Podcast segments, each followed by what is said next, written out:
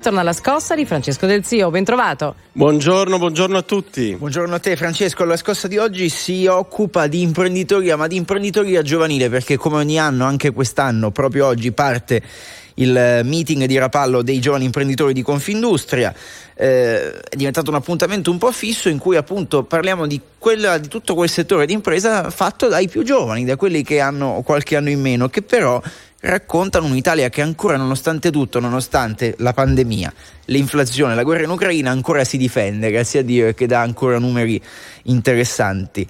Che cosa consiste il, insomma, il, convegno? Parliamo un po' del convegno, quello, cui, quello che chiederanno a Rapallo e soprattutto come fanno a resistere nonostante tutte queste difficoltà. Questa è una domanda che potremmo fare loro in diretta oggi. Eh, è un convegno molto importante, arrivato alla 52esima edizione, quindi una grande storia.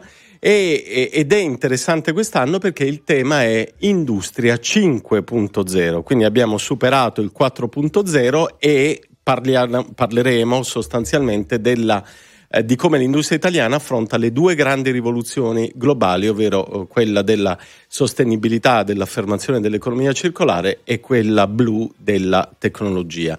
Eh, da che cosa parte questo convegno? Dai dati che ci raccontano come negli ultimi anni l'Italia abbia recuperato molto dal punto di vista della capacità di crescita del PIL rispetto a Francia, Germania e all'intero mondo avanzato e abbia compiuto questo rush, questo recupero proprio grazie all'industria. L'industria ha consentito all'Italia, l'industria manifatturiera in particolar modo, di riportarsi su un sentiero di crescita addirittura superiore rispetto a quello delle altre economie. Tuttavia, negli ultimi mesi la produzione industriale si è fermata e quindi è il momento giusto per riflettere su come affrontare le nuove sfide globali, nonostante tutto quello che tu citavi, tutti i fattori avversi che conosciamo. Mm-hmm. Poi, ovviamente, questo ci fa riflettere da un lato all'operosità, a questi appunto giovani imprenditori eh, che sono, come dicevi tu, poi il cuore pulsante di un paese che comunque cresce. Eh, dall'altro lato ci sono 3 milioni di giovani cosiddetti NIT, ne abbiamo parlato spesso. Queste due realtà come dialogano? E infatti è assolutamente necessario, questo è un commento personale naturalmente, che queste due realtà dialoghino, perché sempre di giovani stiamo parlando, eh, e il modo migliore per dialogare, lo dicono i giovani imprenditori di Confindustria, è trasferire formazione e competenze dagli uni agli altri.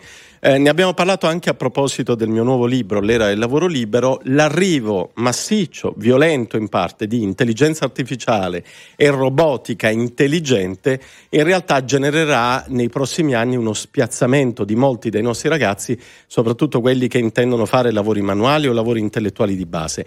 A tutti questi ragazzi noi dobbiamo, sottolineo dobbiamo, stock di formazione digitale molto importanti perché è l'unico modo perché abbiano delle opportunità di lavoro anche nei prossimi anni. Spia- I giovani imprenditori si battono per questo. Lo spiazzamento tu dici perché non avranno le competenze adeguate perché il cambiamento sarà veramente veloce perché le attività manuali saranno affidate alle macchine uh-huh. intelligenti dovunque, nell'industria, nell'agricoltura, nei supermercati, nei ristoranti. Questo accadrà nel giro di dieci anni, quindi è una realtà che vivremo tutti e dall'altra parte loro non avranno le competenze per cercare un'occupazione uh-huh. vera. A meno che non saremo in grado di cambiare le cose, tempo ce n'è ancora, insomma, di convegni come quello dei giovani imprenditori di Confindustria di, che parte oggi, insomma, vanno in questa direzione, sperando che il messaggio arrivi alla politica che farà parte del convegno convegno come ogni anno. Francesco Del Zio, la scossa torna venerdì prossimo, buona settimana intanto e buon weekend. Grazie a tutti voi, buona scossa.